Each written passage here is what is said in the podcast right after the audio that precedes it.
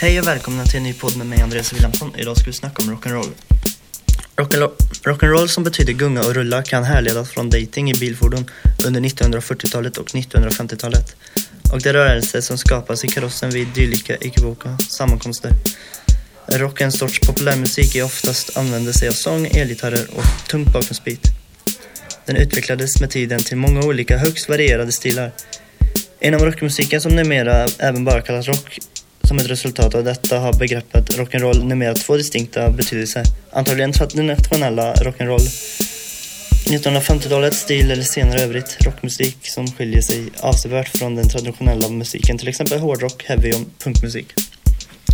En av de första vita artisterna som slog igenom var Bill Haley, ursprungligen countrymusiker. Hans låt Rock around the clock, B-sidan på en platta från 1954, inspirerade, inspirerade diskjockey Allan Fred att mynta begreppet rock'n'roll. Rock hade emellertid använts redan 1949 i låtarna Rock the Joint och Rock a While. En viktig faktor var bild och rock'n'roll genom var filmen Vänd inte ryggen 1955. The Rock around the clock.